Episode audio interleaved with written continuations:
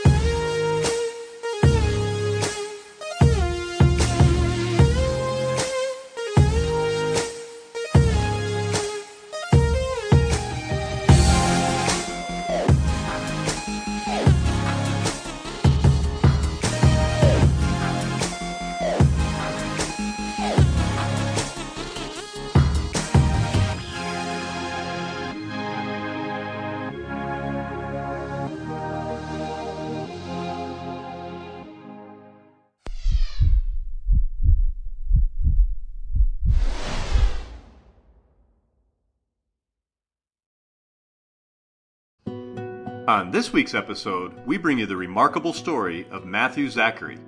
In 1995, Matthew was a music major in his senior year of college at Binghamton University when he started having symptoms that affected his playing of the piano. After eliminating possible causes, doctors diagnosed him with a malignant brain tumor. Matthew takes us along for a ride on his journey and battle with cancer, giving us an insider's perspective of the emotional roller coaster it causes.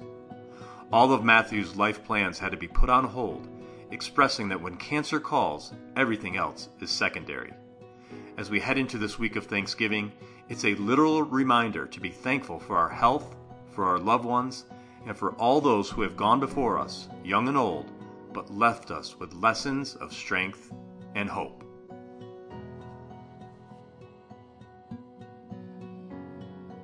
This is American Real. I am Roger Brooks. My guest today is Matt Zachary, that guy you might know. Matt, welcome to the show. It's a pleasure to be here. You haven't been back to Binghamton, and what do you think? What's what's your impression of this area? Spending some time here for school, and now you come back all these years later. Has it changed much? The only measurable difference is Starbucks. Okay, Because Talbot's is still on Vestal Parkway. it is. No, it's it's been a tremendous change, and I, I, overdue. for the region and the area. It needed the morale, needed the boost, the economy, and just to see the school go from 10,000 students when I was there to what 18,000 students now, all the new housing, all the new dorms, it, it was amazing. I, I, the year I graduated, they're like, "We're going to build a stadium one day." like now, it's this giant. And there yeah, it is. It's great. Yeah. Very, very impressed with the with the neighborhood. So let's talk about your early days. How did you get involved with music? Um, you play the piano. You're a composer. Yeah. How did all that begin? My mom played as a kid. Uh, she had a gift. Um, she has like either perfect pitch or rel- relative pitch, and, and she played as a kid. And um, when she got, I can't believe it tells her, when she got married, on her honeymoon, her mother, my grandma, threw her piano out. Like, you don't need this. You're moving out. Like, and then she's like, Ma, you threw the piano out. So she didn't have a piano for years, and then she started teaching uh, kindergarten in the 80s, and there was a piano in the kindergarten class. And that was the school I was at. Uh, I was in fifth grade, she was a kindergarten teacher. So that was the first time that even the idea of my mom played piano. So then the year after that, when I started sixth grade, my dad bought her a piano for the house. So I came home from sixth grade and there was a piano in the house. I'm like, okay, I know what this is. And my mom started playing again, all the show tunes and all the fun stuff. And I went over her and I said, where do you put your fingers? And she said, oh, it's like this. I said, like this? She's like, I think you're getting lessons. So like a minute later, I had lessons in sixth grade. And the rest is history. I started just playing and natural talent and uh, a great ear, and I could I could hear something on the radio and play it right away, and I could read sheet music, and I learned. Um, I also played horn in the marching band, so I had a sense of clefs, which made the the, the dexterity needed in both hands work. Uh, Big fish in a small pond. But you picked it up very naturally. Very naturally, yes. And who are some of your favorite composers? In I would say in, in intermediate school, it was whoever got me the attention of the girls. okay. So that would be Journey, Elton John, Billy Joel, Genesis, Steve Winwood, Gloria Estefan, Madonna, Paula Abdul. You just play all the pop songs and like they flock to you. And then my mom was like, "You probably should know more than just this pop stuff." So she introduced me to Jerome Kern, Cole Porter, George Gershwin, Lerner and Loewe, Rodgers and Hart, and I started to pick up all the American classics and all the show tunes out there. And then she's like, "Maybe you should get jazz lessons too." So I took jazz lessons and I learned all about improv- improvisation and, and the, the different eras of jazz. Uh, got to Binghamton, which I was thrilled to get into Binghamton, uh, and instantly jumped into the music major uh, while I was actually trying to get my five year master's in biomedical engineering, which lasted all of 18 months. Before I was like, nope.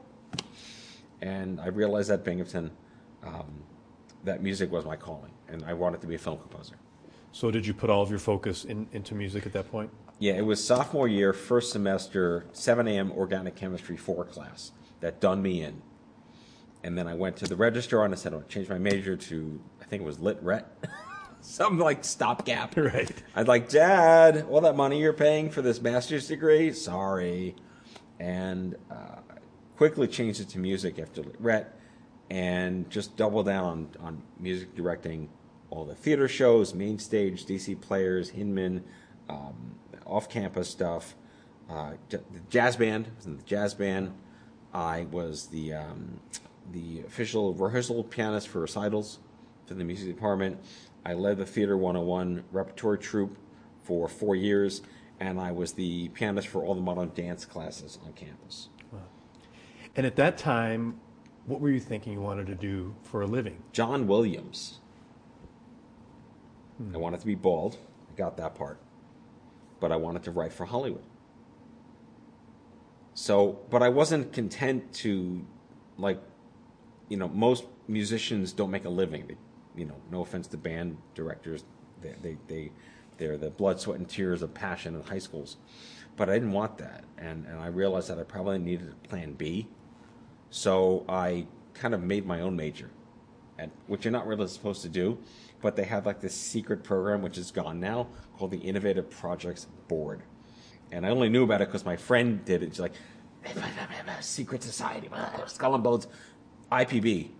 So I pitched the IPB board with this idea of a music, computer science, theater hybrid major called contemporary musicianship, which I kind of just pull out of my ass. You make words up.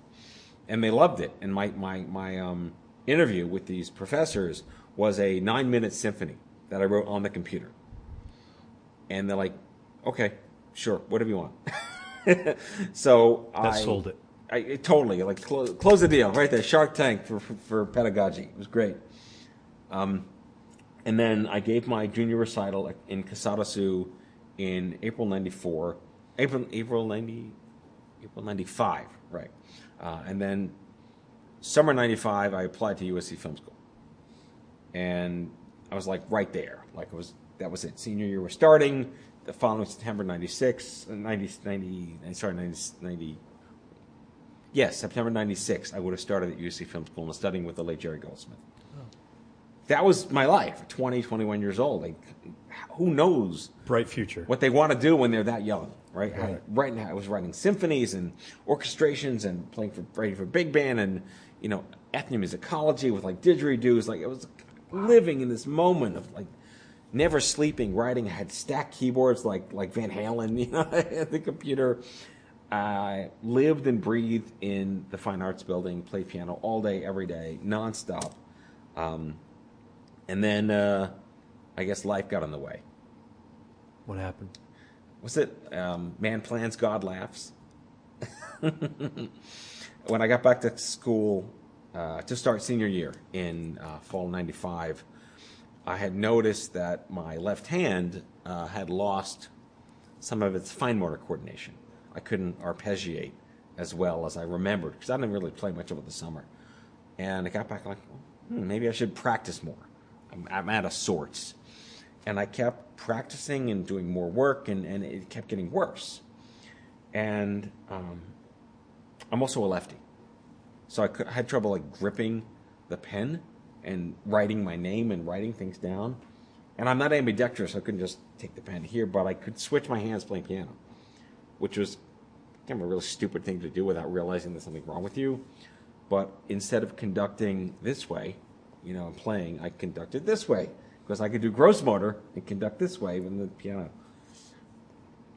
Went to the doctors, went to campus physicians, went to Lourdes. Um, endless misdiagnoses: uh, carpal tunnel, meningitis. Um, uh, um, what else did they? they uh, mini stroke, early onset multiple sclerosis, and then uh, they gave me Robitussin. Didn't work. Spoiler. You know, off-label use of Robitussin. Um, went home over Thanksgiving break as I was producing both um, Joseph and the Amazing Technicolor Dreamcoat and a run for Gory Stories in January over the break, and uh, just kind of passed out. Um, told my dad I've been having these problems. He's like, "Psh, "What's wrong with you? You keep the secrets from me." Like I have no idea. So were you going to the doctors here without All everything was up your here. parents? Everything was up here. I, honestly, I didn't think there was anything wrong with me. I just like whatever. I'm a stupid 21 year old kid that's invincible, right? This is just getting in my way. I'll, I'll compensate for it as I can. Went home, so the neurologist, uh, GP. I said like I got two weeks left to finish this semester. Please let me finish. And I came back and all hell broke loose during those two weeks because I lost my, my peripheral vision, got weird, and I started slurring my speech, and I had these fainting spells, and I barely eked through those last two weeks through finals, uh, my concerts and the musicals. Got home, and then MRI, and there it is. Giant golf ball in the middle of my brain.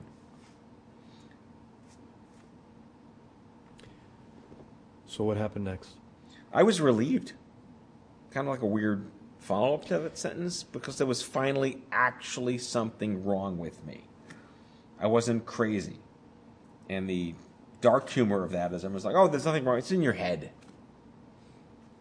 Literally. literally in my head. And the, the doctor, genius, human, humanitarian, empathetic human being, Dr. Arbit, um, Orthodox Jew, met me on a Friday on Shabbos at his office because it was health and uh, talked my parents through the MRI and what's going to happen next and surgery. And he thinks it's benign, which is super cool. I'll go back to school, nothing will happen, a little speed bump. And uh, of course, like this was 95, no cell phones, landlines, no answering machines, or some answering machines. Like the world went ballistic when the, my family found out that I have a brain tumor. Um, I had my surgery on January 10th, 96, and then pathology came back that it wasn't benign. It was a malignant tumor, which they found out through the pathology I had been born with. And it just kind of lurked in my head for 21 years until, like, hey, I'm awake. Gonna mess you up. So that changed everything. I, I didn't know if I'd be going back to school. The prognosis was pretty poor. This typical cancer at this age was usually lethal. Um, and there wasn't like a little book on the shelf they could pull out and say, oh, this is going to happen to Matt. Because uh, that always happens to kids, not young adults or adolescents. I was going to say, do they refer to it today as young adult cancer? Did I read that? It's a pediatric tumor because you're born with it, so it doesn't matter what age you are when you get it. It's pediatric cancer. and what's the size when you're born? Is it tiny, and then it grows over time? I mean, it feels I- a large. I guess this, I, I don't know the answer to that question. All I know is that by the time my symptoms started, it was growing. So I can only assume it was kind of like unimpactful to the physiology of my brain. And then once it started growing, it was like really rapidly growing because my symptoms really accelerated in like November, December. So the timing was good to get it out of my head in January. And 25 years ago, they obviously didn't have the, the technique and the medicine that they do today. Yeah, So it was invasive. very invasive. It was um, full craniotomy because it's in the back of your head. It's not up here. So like like you know through the spine, behind the you know it really did, uh, underneath the medulla. It's in the cerebellum, so it's like way back here, and it's very dangerous surgery. They didn't tell me the odds, which was good, but I found out afterwards that there was like a twenty five percent chance of death or paralysis, or like, and, and the fact that I emerged completely unscathed is nothing short of a miracle. At any point in time, were you in pain? Oh God, yes. Like the worst pain in my life. Describe it. Agonizing, agonizing. Um, what they do is they put you on steroids that sort of puff you up, and they puff you up so that your ligaments and bones expand to reduce pain and friction. But if they wean you off the steroids and you shrink back too quickly, all hell breaks loose. And and on top of the pain that I had just by having my head ripped open, I mean, there's no nerves in your brain. It's really everything healing and your skull finding its space again. Um, weaning off was I, I can't even describe the pain. Um, they- joke like the, the, the one to ten pain scale, fifty. Like I, I like I couldn't live. I couldn't function. I was wasn't begging for death, but it was just impossible. And how long did that last? About two weeks till they finally tapered me off the steroids at the right pace. So looking back, that was a big oops, a whoopsie on the part of the doctors. They shouldn't have done that, which goes back to you know you have to listen to the patient. You know you don't always know what's best. I knew what was best for me, and, and that was what was. Did I touch the mic? I think I made a. um, yeah, so that made the entire spring up, up for grabs, and I had to call the grad school and take my application out of the running because I didn't know if I would be able to. It would, wouldn't be alive in September of '96. And Matt, let's talk about that. Because the survival rate was low, Yep. right? Um, you're young at that point. Were your parents talking to you? Was, was there any preparation? I mean, there was a chance you could have not made it. There's a huge chance. Um, my mother uh, went into a very deep state of depression and left, took a sabbatical from her work as a, as a first grade teacher, and had a very, very difficult time with it. And my father had no choice but to be my champion and to be the advocate and to fight the insurance companies. And he kept a Word document every single day from like December 27th for like a year from now. Every day he wrote a whole journal article, like blogging today, in this Word document. And uh, he, he, again, like, you don't really have a choice. You step up. Um, yeah, and it was, it was, you know, um, I don't not remember it, but it, it's hard to go back to those times. And uh, so I read the journal, like on this day we did this, and on this day we did this, and on this day we did this, and you know he he really heralded the family. My brother was a freshman at Binghamton when I was diagnosed, and he had a hard time. Obviously, he had to stay matriculated. He wasn't going to take time off, and his spring semester, which was his second semester at school, was challenged by his brother going through this stuff. Um, but I, I don't remember feeling like I was going to die. It was just so implausible to look at mortality when you're 21. Right. That this would just be a speed bump and I get through it and we'd figure it out. Which is probably a great thing. Ignorance was bliss at the time, even though you're intelligent and you can rationalize and you understand consequences, circumstances, situationals. Um, but I, I, I just wanted to figure out what I could do today. And if that meant playing piano for an hour a day, uh, or reading a book for an hour a day, or just writing something in my head, because I, I, I couldn't really write yet. My left hand took weeks to grip a pen again. Um, and it took me five years to rehabilitate on my own. This doctor is remarkable. His name is Ehud Arbit, and he saved my life. He had the right diagnosis at the right time, connecting with the right doctors at the right time. And the stars aligned.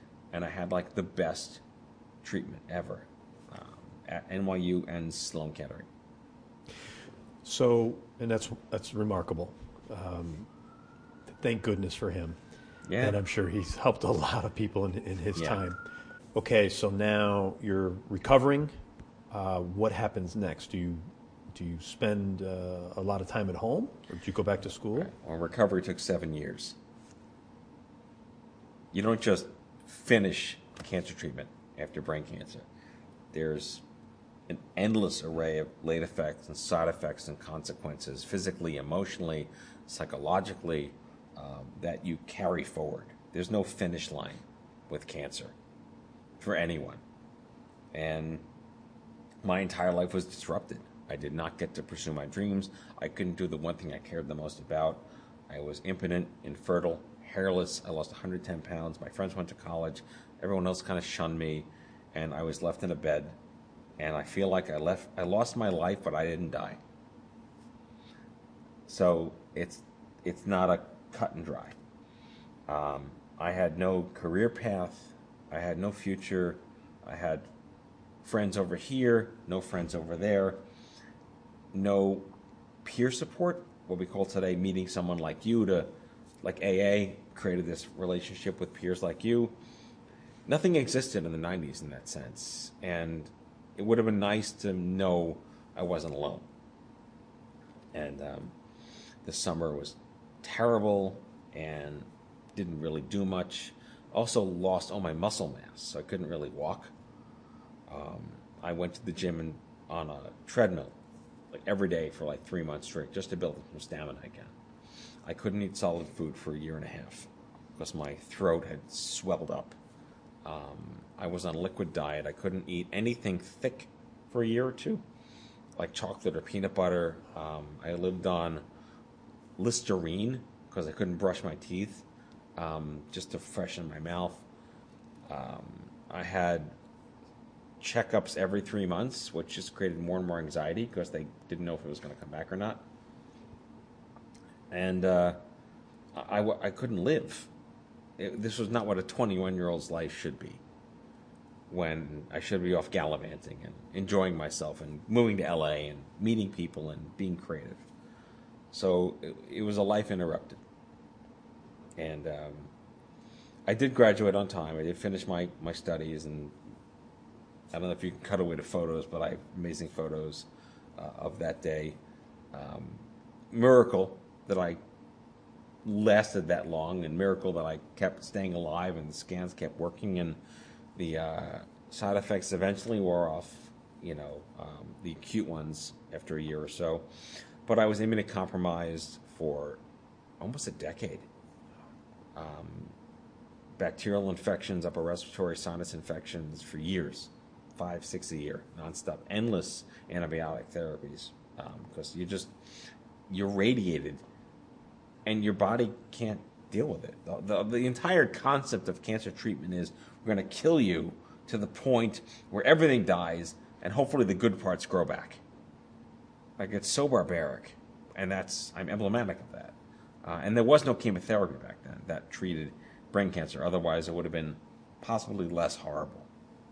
In fact, so here's a patient advocate story that I carry forward to today. Um, they did want me to do chemotherapy after the radiation, after the surgery, um, as like a just in case measure. And I was ready to say yes. And I said, like, well, when am I going to die now that I'm alive? And they said, we're going to give you a 50% chance to survive for five years. And I'm like, I'm 22. I don't want a five year prognosis. I want a 50 year prognosis. And I said, all right, well, if you give me this chemotherapy, what does that bump that 50% up to? And had I known then what I know now, I would have asked them from whose ass they plucked the following statistic. And they said 55%. Um, and I was like, look, I'll take whatever I can get. Let's talk chemo. And then my dad's best friend, my godfather, Jay Tischfield, is a world renowned geneticist. He's been a world renowned geneticist since the 70s.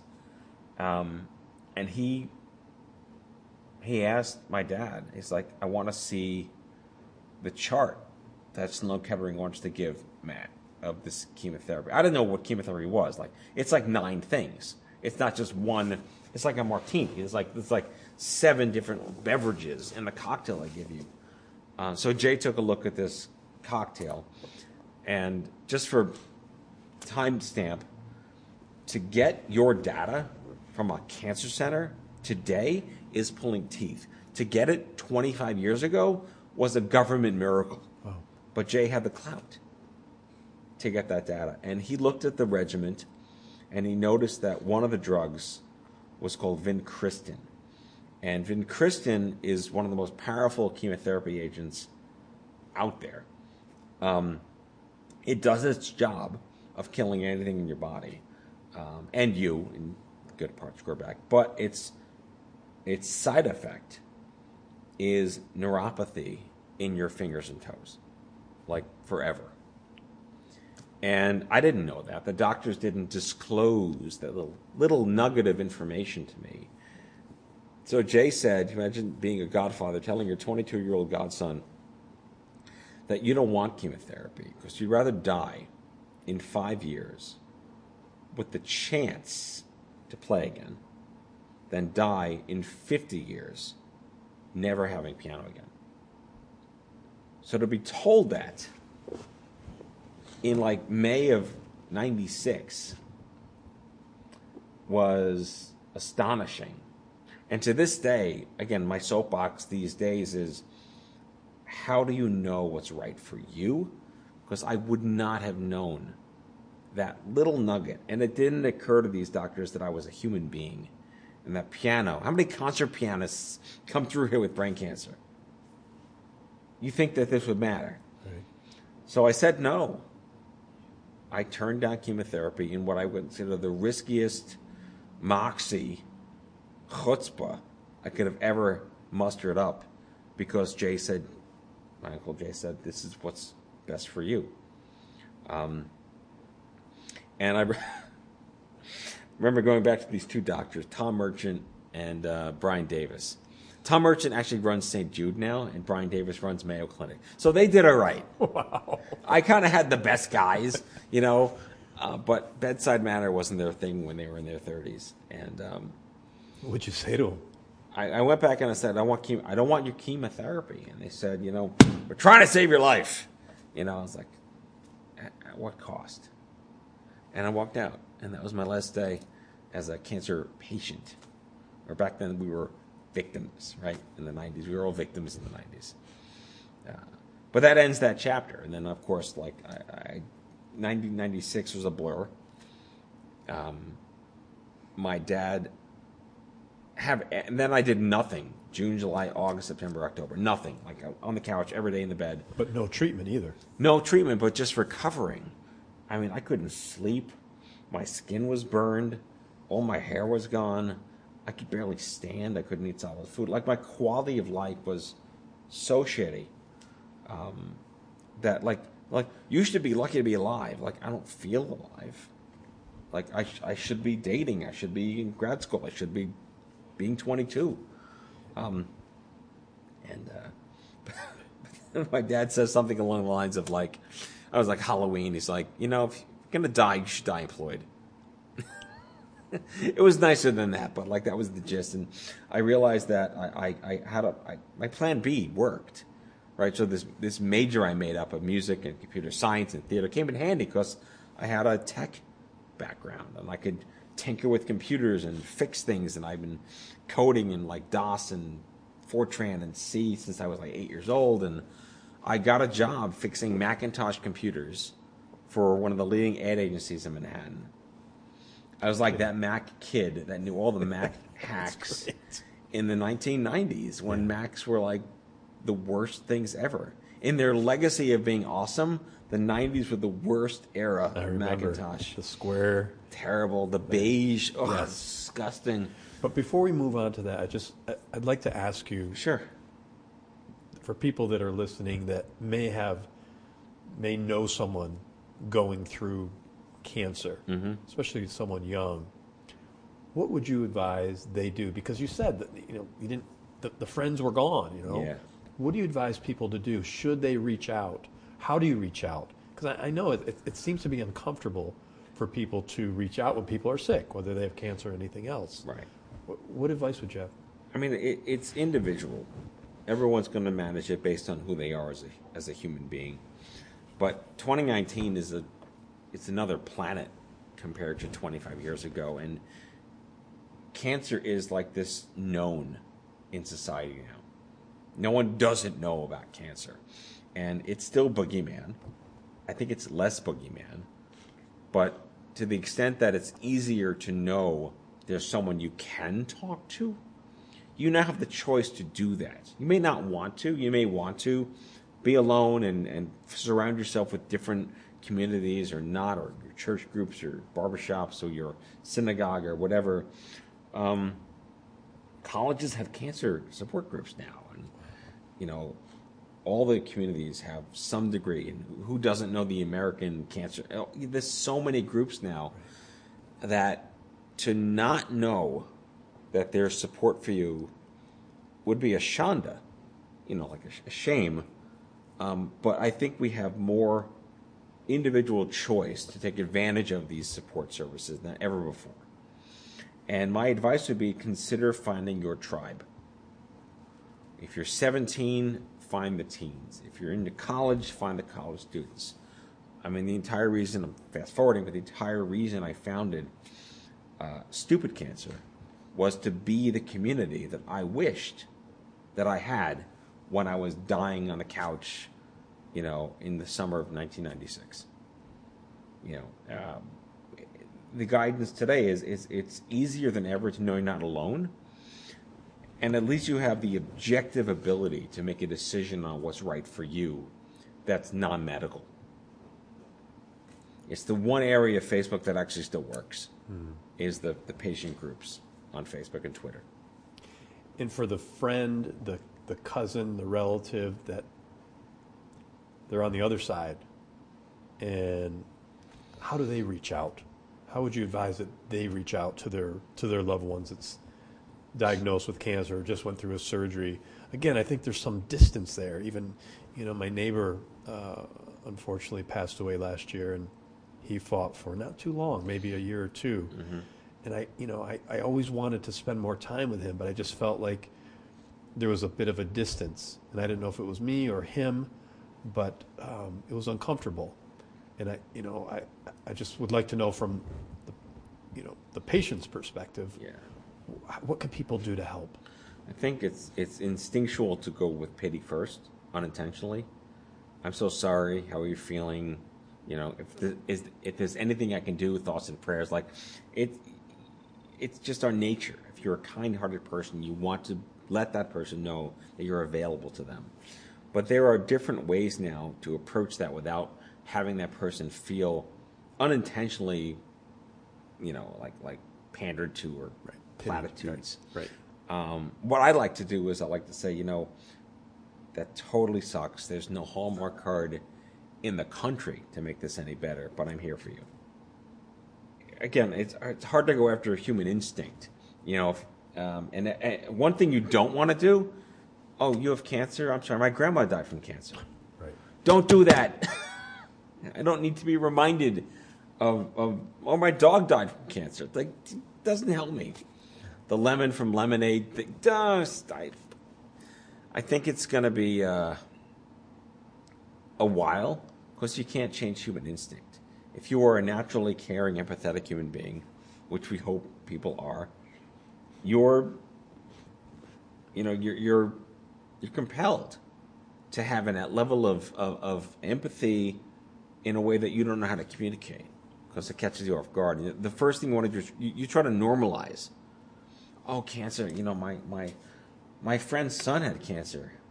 He died. don't do that. But it's.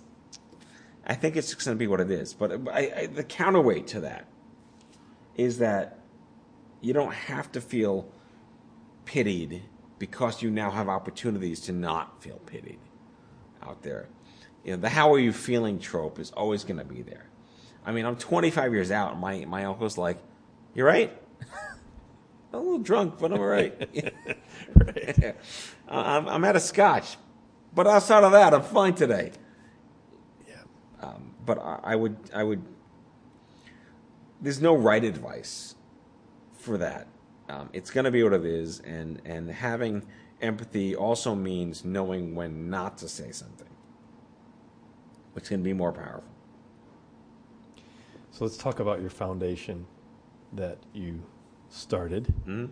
Um, and I think the name today is Stupid Cancer, but it had a couple of different names over the years, right? It um, it was uh, the ideation heard round the world. you kind of roll with the punches and listen to the crowd and let the river carve itself. And it like when Federal Express became FedEx, that was the origins of when I knew it was the right thing. Um, I met my first other kid with cancer uh, seven years after I was diagnosed. I had never known another college student or 20 something with cancer. No kidding. It was all babies and old people because that's what it is. It's mostly old people and babies, but to to know that there was a tribe for me that I wished I'd have known about was like, how the hell did I not? What? And and just again in the irony of life, his name is Craig Lustig, and um, he had brain cancer in, in his twenties. He was ten years older than me. Masters in Public Health from NYU, Columbia from Columbia. Sorry, NYU, Columbia, and um, was on the board of directors of the most influential policy shop in DC for patient cancer research advocacy legislation. Wow. A lot of words there, but like it's called the National Coalition for Cancer Survivorship, founded in 1996, uh, the year I was diagnosed, um, to become the leading influencer in policy changes. They put together stuff like CHIP, the Children's Health Insurance Program, Hillary Clinton's Pediatric Cancer Initiative after she was before she was Secretary of State, and um, all sorts of amazing Medicaid reimbursements and negotiation. Like they, and he was the guy on the board. So I, I hit the jackpot. Wasn't just like I met a guy who I could relate to. He's like, oh, and here's the entire world that you need to know about. Here's the cancer land the, of other young adults with cancer, of long-term pediatrics, of advocates and researchers and nonprofit people and everything. And that was the moment I realized over the course of like three years, I was slowly plucked out of the ether of my backup career, which was fixing Macintoshes, and I got into branding and marketing. I learned all the cool logos and branding and stuff, and and I said to him like like what do we do now? He's like, I think you could become an advocate, and I said, what's an advocate? Right? Let's take ourselves out of the bubble. What does that mean? I knew the Advocate magazine for the LGBT community. I don't know what advocate meant. Am I passing laws? Am I doing this? Like, no, no, you can, you can help other young adults know they're not alone. That's advocacy because you're standing up for what their interests because they don't know what they need, and you're here to help them. You know, talk about how, um, you know, uh, when you enter the shit happens store, there's no greeters, so you can be a greeter when the next Right, person right. is the shit happens store. Um, and I was just compelled to kind of rip the Velcro across and move my career into this new space. Um, I was recently married, no kids, had a nice flush from the agency world, nothing to lose. And over the course of a couple of years, the brand became Stupid Cancer. And I say brand because most nonprofits aren't brands. You know, they're, they're just like pity parties or the This Person Died Foundation or, or pink ribbons and cancer research. Nothing about the, the humanity and the dignity of going through crap and having a hand, a guardrail, a sommelier, some kind of like concierge to make it suck a little less. And And it sounds like you made it cool. I made it cool. I made cancer cool. Stupid Cancer is still the dominant brand in well-being for adolescents, young adults, millennials, and Gen Xers, um, and now Gen Zers in high school. We're the community that you didn't know you needed. It sucks to be part of, but we're glad you're here.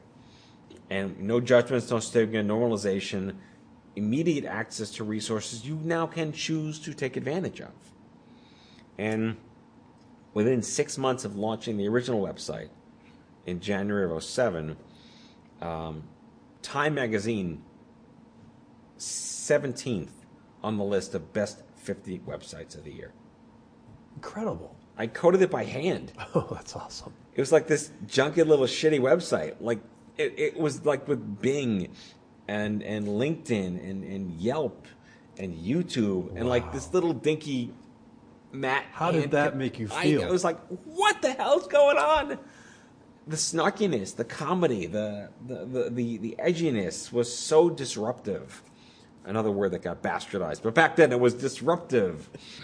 And it made people really think like, is it okay to be snarky and to make fun of it and to poke a stick at it and to call people out and and and, and I uh I didn't know what I was doing. I didn't know how to run a nonprofit organization. I was just like, only let's just do this because whatever. And um, someone handed a microphone to me and said, "You want to do a radio show, like a non-terrestrial, like with like like dial-up, pre-DSL, shitty internet, you know, 96 baud, whatever, 2007 dial-up connections." The word podcast didn't even exist. No, I, I launched a radio show, a live radio show with no pre-tape, no archive, no you can't listen to it ever again. Gone from the world of vapor after the show ended. Uh, called the Stupid Cancer Show, and that's when the com- the company changed to the Stupid Cancer brand because that was really sticky. Um, I must have booked the first year in a week and a half, sixty shows. You know, every Monday live, and then shows here and there in between as needed. And what was the format? Were you did you have guests on? Yeah, yeah. I, I actually invented a format. It was an opening segment, um, all like '80s music. I read Journey. a rant. Yeah, jour- no, actually, it was it was um, uh, uh, everybody wants to rule the world. So Tears for Fears Okay. Lived and breathed the ethos. Um, and I, I, I'd like to say fair use, but I used it for like 12 years. Sorry, Tears for Fears. Um, I don't think they would come after the cancer guy for fair That's use. But uh, I wrote a rant for every single show. Um, and I read a five to eight minute Dennis Miller style tirade or, or Bill Maher style tirade at the beginning of every show for two years. And then I did a segment with one person telling their story, me interviewing. So a 10 minutes of, five to 10 minutes of me, a bit about the news, promoting a website or some article here and there, talking to somebody for 10 minutes or 15 minutes, and then a segment on a topic. And I programatized it every single show by myself until I had staff, which was in 2010.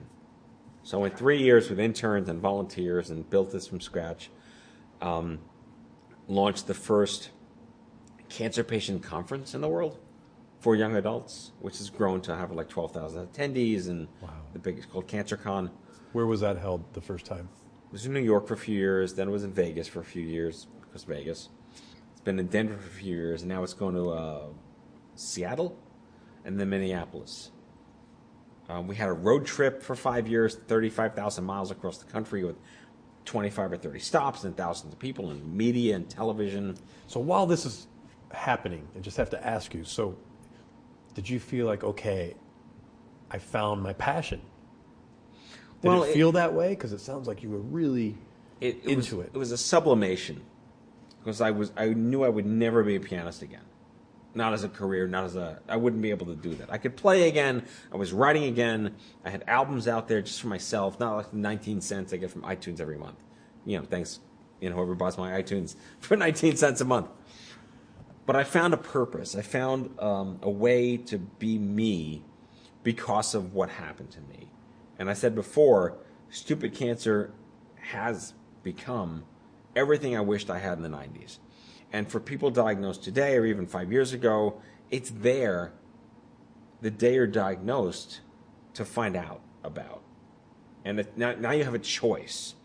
You can curl up in the bath if that's what you need, but now you know that there's this is over here for you and it has spawned a, a global movement of young adult cancer awareness. Not that it's better or worse than kids and old people, but it's different. And your quality of life is very different than your quality of life as a kid or someone retired on Medicare. Um, fertility, isolation, fear, anxiety, stress, dating, relationships, employment, you know, all these things are, they suck when you're well at 22, 26, 30 years old. They're that much worse when you're dealing with a chronic illness or a, a diagnosis of cancer. And that's the, wake up call that I feel the world has now. That stupid cancer, with our allies and other nonprofits and researchers, the NCI, the NIH, the CDC, amazing organizations band together to create this awareness, research, funding, best practices, standards of care, medical education, guidelines, uh, med school training, nurse navigation, social workers for young adults, long term pediatrics exist today because of that snarky shit in the mid 2000s with this rapscallion gang of breakfast clubbers that just wanted to make a dent. Well done. It's it's something that uh, you know. I, I think about like white space. This didn't exist, right? No. You filled a huge void for people. Um, I would imagine all around the world, not only in, in our country, right? Mm-hmm. Yeah, I I mean, Australia, Japan, um, New Zealand, Europe, uh, Brazil, Argentina. I mean, a couple of just we we know they exist now. There's an entire European Young Adult Cancer Initiative that's basically like Russia, the Baltics, uh, up to Germany, and then there's a whole uh, thing in like Spain and London and the UK and Ireland. The cancer societies now have like they're they they've been able to understand like cancer in age brackets versus cancer as this one size fits all. Yeah. And again, young adult cancer, the tr- treatment's the same. The, the chemotherapy is all the same. It's about how you are treated from a dignity perspective based on your age in life. Yeah. Because that matters. And now that there's so much evidence based data to support that outcomes are improved when you're treated age appropriately, and that there's cost benefit savings, productivity gains, health economic indicators, that when you treat somebody as a person, they live longer, they live better, and they save the system money. You can't argue with that. Right. But that's because of young adult cancer. Phenomenal. What a phenomenal story.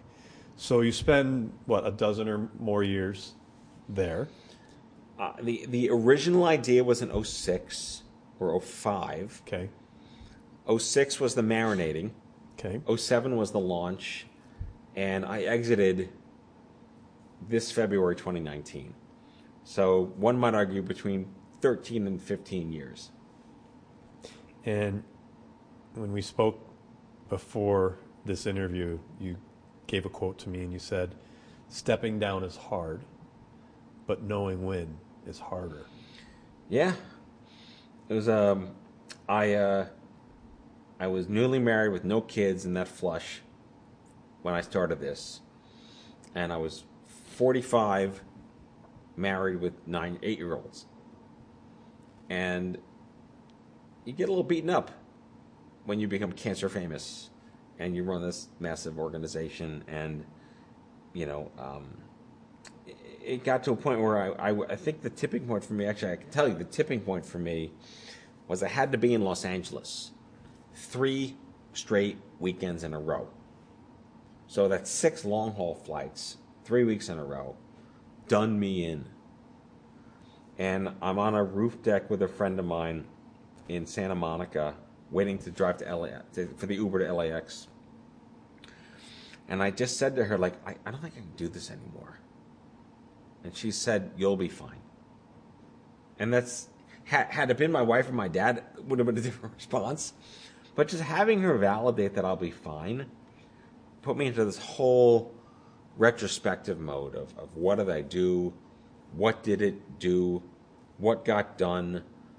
Is it okay to leave? What's going to happen if I do? Do I have guilt?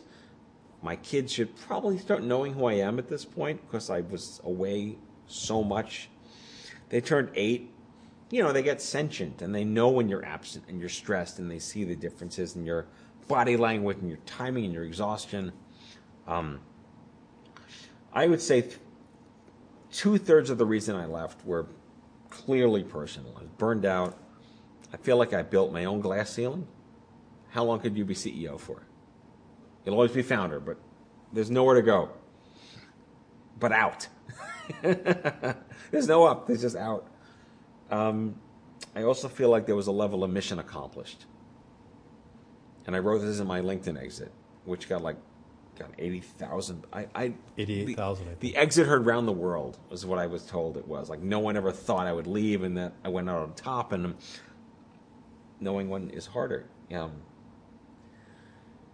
uh, I feel like young adult cancer sucked a whole lot more than every other cancer, and now it sucks around the same as every cancer. And that you may or may not be more likely to live or die, but your quality of life will for surely be better than it was 15 years ago. Um, and it's it's the adage: there's more work to do. There's no end in sight, you know. But now it's time to let someone else figure out what to do with the maintenance of the Sisyphus is over. You know, it's up the hill. I'm gonna find my next hill, but someone's got to keep the mesa. But when you look back on those 13 years, do you smile? I have no idea how to. Can I curse? Of course. How the fuck we get anything done? I, I the fact that my, so my co-founder Kenny and I still best friends. Like he was my second first employee in uh, fall of 09, uh, part time then full time in like April 2010, and we have no idea how the hell we did the two of us for years, me alone for years. How? My first office was an elevator shaft, a freight elevator shaft was my first office for free. Who would want to work out of a freight? They they con- cemented the floor. But you had a you had a mission, you had a purpose. It was perseverance. I just like I had to get this figured out. I, I not that the book will ever get written, but the idea that we pulled it off by accident, by falling with style and letting the river carve itself and listening and seeing. We were on Facebook, Twitter, Instagram, uh, uh, Digg, Delicious, MySpace, all everything, Friendster, every single thing that happened, Reddit, before they were anything. We were on them. You know, we had community forum boards, and the podcast before it was a podcast, uh, road trips and meetups and bar nights and poetry sessions and slam, everything. We stuck the spaghetti, and it worked. But it was just like I can't.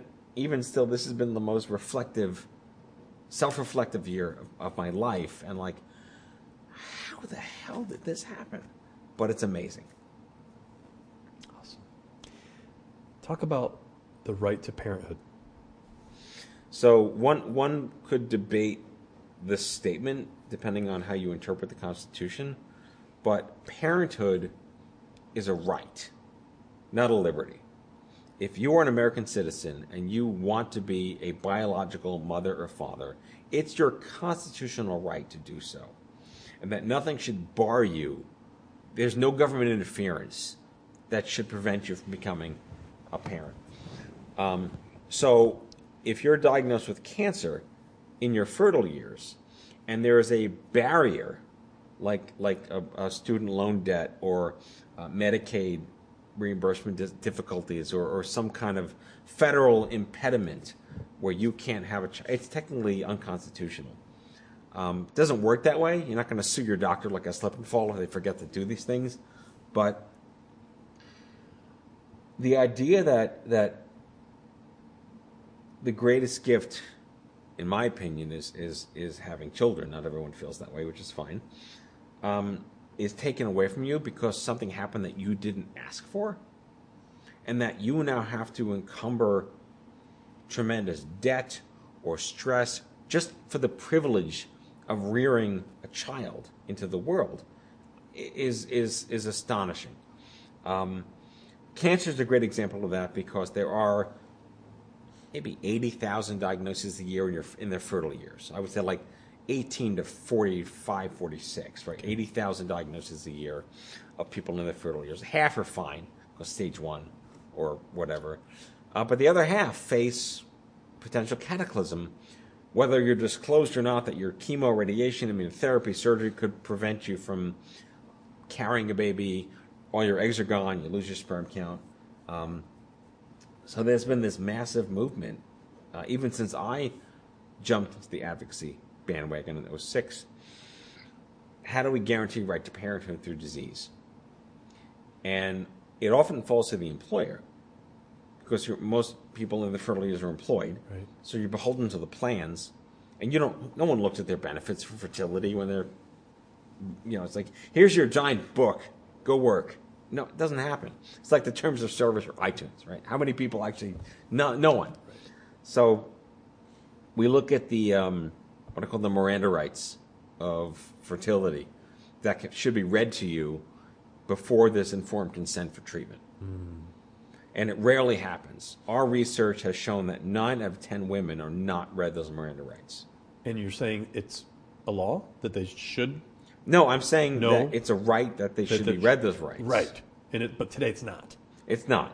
No, nothing has nothing can mandate physician behavior unless there's a billing code attached to it. Like informed consent is a billing code. Like go through this, this, here's the surgery, here's the medicine, you sign off your life like the roller coaster of great adventure. But you're saying the right to parenthood is so important, it should be part of that process. Yeah, but I mean again, it goes back to money. If there's no billing code, They're not going to do it. they're not going to do it.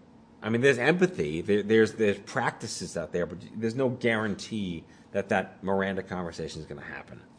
So again, whether it's endometriosis, fibromyalgia, lupus, Crohn's, some syndrome disease, MS, cancer, men and women have the right to know whether their their treatments are going to cause infertility, exacerbate infertility, Such and prevent them from biological parenthood. And yes, adoption and surrogacy are great, but like no one chooses Right. adoption or surrogacy. I mean, some do, but I mean, when presented with infertility, if your plan is to be a mom or a dad one day, and shit happens that that messes up your your You your have body, a right to know. you have the right to know in advance and a right to preserve that fertility Yes. at minimal cost. Yes. So I'm on the guy side of the thing. So I did preserve, I did bank my sperm because I was treated at NYU.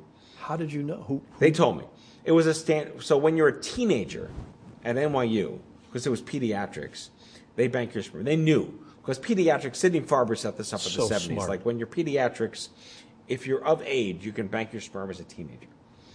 Adolescent young adult is like 18 to 40, nothing, right? And then old people don't bank their sperm. So it was one of the benefits of being a pediatric cancer patient as a young adult is they told me to bank my sperm. Cost me a lot of money out of pocket. I kept them frozen for 96 to 2009. So add up 3,000 bucks a year times whatever that was and like It's a lot. a lot of money. Um, and then push came to shove. My wife and I had to figure out, you know, how much is it going to cost us to bear children because I was infertile. She had a convoluted ovary from surgery in, in, in her 20s.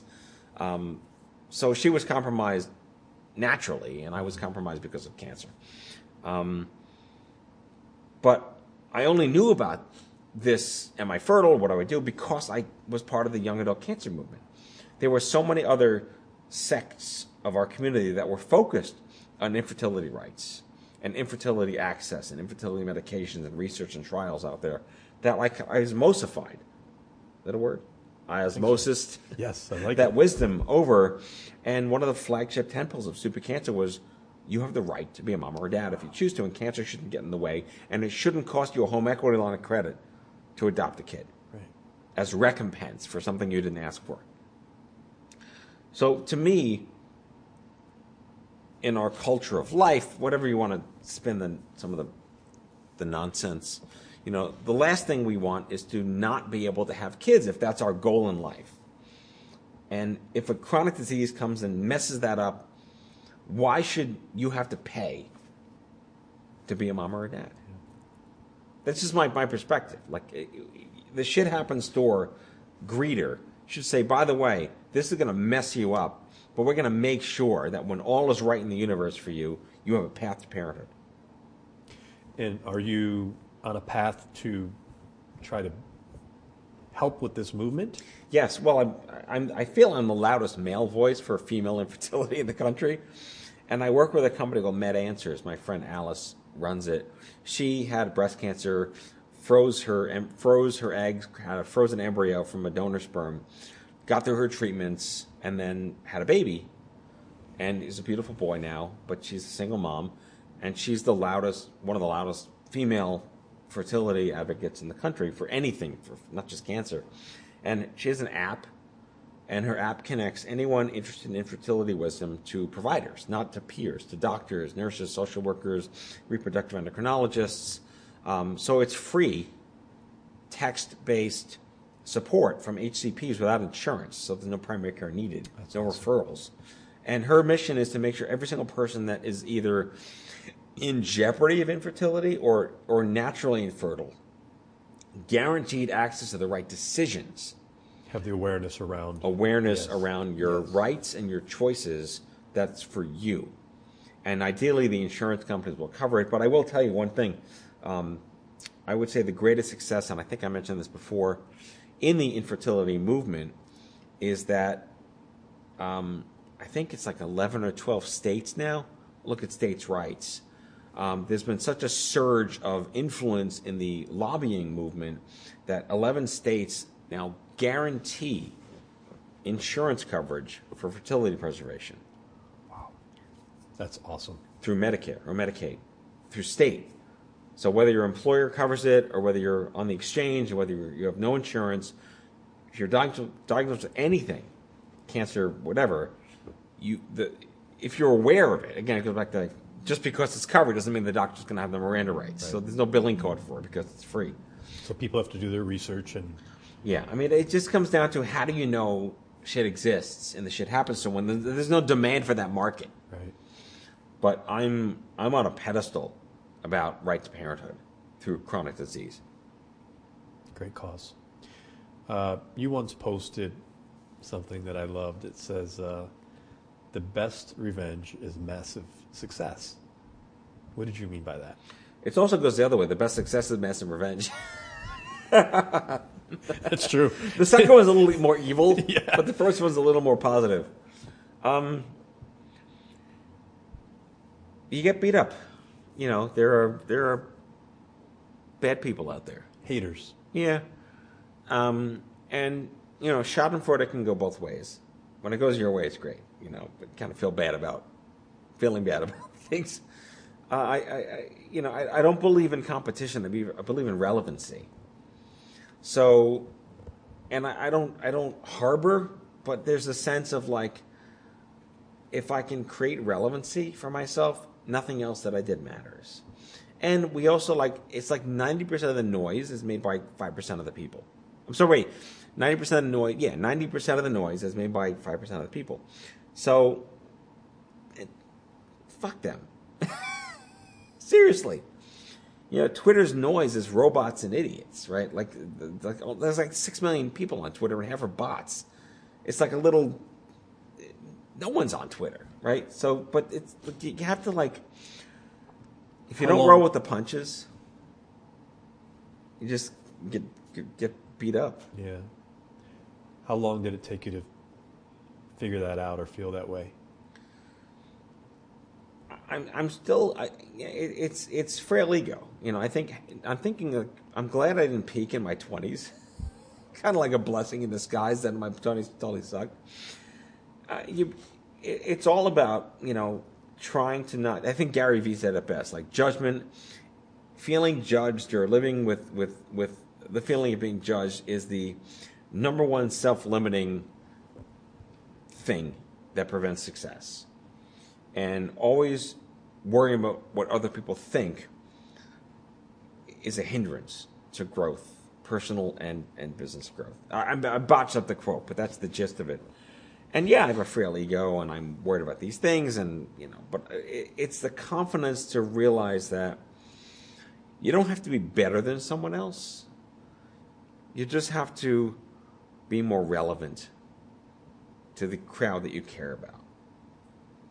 And I love that. what's it? If you're going through hell, keep going, or if you haven't gone through the shit, you don't know what roses smell like. Something like that, right? Without any evil, there's no good. How do you know? Yeah. You know, you don't get to be a, a global executive and at the level of exposure that I've had to, to, to, you know, be loved and squeezed every day. So, tell us about off script. my uh, my second act, or actually, really my fourth act at this point now. I have acts I've had. Um, I guess in, in all the white noise of having no job, I mean, I had work and I'm speaking and things, but in the absence of day to day, eighty hour, ninety hour a week white noise, over the course of a couple of months, I realized I missed one thing. I missed being behind a mic. I miss being the more of the Comedy Central Howard Stern than the 80s, 90s Howard Stern of healthcare. You know, just calling out bullshit, having great interviews, meeting wonderful people, reaching tons, like being a news source, an influencer, decision maker, a driver of, of, of conversations. And I missed it. It was like a drug to get on the air. Audiences, right? um, talking to people, meeting and just I missed it so much, and I um, it dawned on me in like mid June that what would it take? I I don't, I don't want to just start a podcast to start a podcast. That has to be purpose, right? Can I make a living? Am I worried about advertisers? How do I get hundred thousands? The whole nonsense of like then Gimlet got bought by Spotify. I started doing research on podcast production companies and Netflix and Luminary and like there's like a quarter billion podcasts. How am I going to be a thing? So I started convening Rolodex friends from all levels of C suites and pharma and, and insurance companies and payers and the government and just friends. And I said, if I'm going to get back on the mic and become Howard Stern for healthcare, not just cancer, what would you think that should look like? What do you think I should talk about? Very leading questions. And, and over the course of was it like four months now and like 68 versions of this wonderful little powerpoint i've been ideating. Uh, off script media was born. Um, as we're still ironing out the, the elevator pitch but I, I like to think of it as the first sort of patient advocacy content company that tells stories influence news and narrative through podcasting and that it's health entertainment in a sense and i'm the engine to get it off the ground. And we can do editorials, sponsored content, branded content, consumer marketing, product reviews, and hit on evergreen topics that people just want to listen to and subscribe to, like insurance, employment, guilt, bereavement, survivorship, relationships, fertility, cannabis, policy, internet, social media footprints, um, business development. Like there's no limit to the the um, the quality of content, but it's through this lens of beat cancer and I read a charity. How many people like that really are there? And I'm a podcaster. So it's, it's, it's this wonderful Frankensteinian media company that a lot of people are really supporting the, the concept of. And our goal is to launch next year. to great fanfare with my show, which is just Off Script with Matthew Zachary. And the tagline is that patients are losing their patience. I love it. Which is like we're just again when, when you enter the shit happens store, there's no greeter. Yeah. You know, can we all be greeters? And when you're done shopping in the shit happens store, you can then become a greeter. And on the website, I noticed there were different channels or different uh, themes. What were the, the, the? There were several in the Yeah. mix. I don't know if it was six or eight. Yeah, so over the course of the shows that I'll be producing on my channel, we're going to do segments.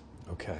Segments on cannabis, fertility, policy, and ideally, kind of like Frasier from Cheers, they'll spin out to their own shows with other hosts, other guests, and other programming Just take on a- syndicated yeah. across the Off Script network. It sounds fascinating, and it to me, I just you know I sit back and listen to your whole story. It, it feels like everything from the music to going through your your your cancer uh, to you know struggling to the foundation. Everything now is coming to this place where you've put this wonderful idea together. And I, again, white space. I feel you're going to nail this. Um, there's a huge need. Patients need patience.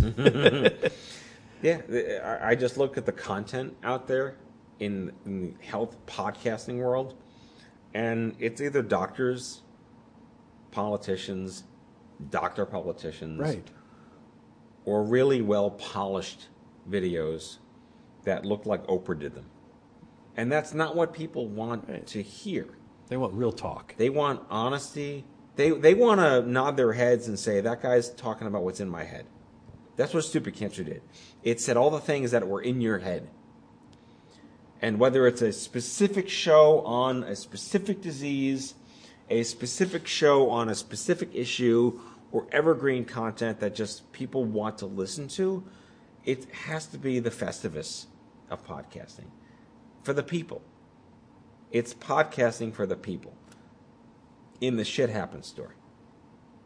Maybe that's the the byline. podcasting for all the people in the shit happens store. Yeah. You excited? I'm I'm I'm so I'm very excited, but I'm even more excited about how this all came to fruition because the community that I helped create is now supporting me to get this to be a thing. And all the companies that threw millions of dollars at stupid cancer, I can now help pay them back by giving them great content doing show whether whether they own it or I own it like we're media production. I would love to just be a podcaster for them and have them on my show. There's so much reciprocity, Oh, yeah. unlimited content, marketing, influence, sales. I'm back. I'm building the ad agency I should have. So awesome. Um, any regrets if you look back on, say, the last 20, 25 years? I should not have taken the stupid cancer show to YouTube. I should have kept it as a podcast and doubled down on it. But podcasts had not yet exploded yet. It was still 2016. I don't think podcasts really became a big deal till after the election Yeah, I agree. with Gimlet, Luminary, uh, Crooked Media, and uh, Spotify starting podcasts. So I would have kept it as a podcast, doubled down on it, double the advertising budget, done three or four shows a week. uh, from a from an operational regret. I don't. I don't think I have any other like legit regrets. Well, look, this has been tremendous. I I want to sit back with you a year from now if we can. Yeah. And just see what happens uh, with your new venture Yeah. because it's so exciting, and you're going to bring a lot of joy to a lot of people. I could, I could tell.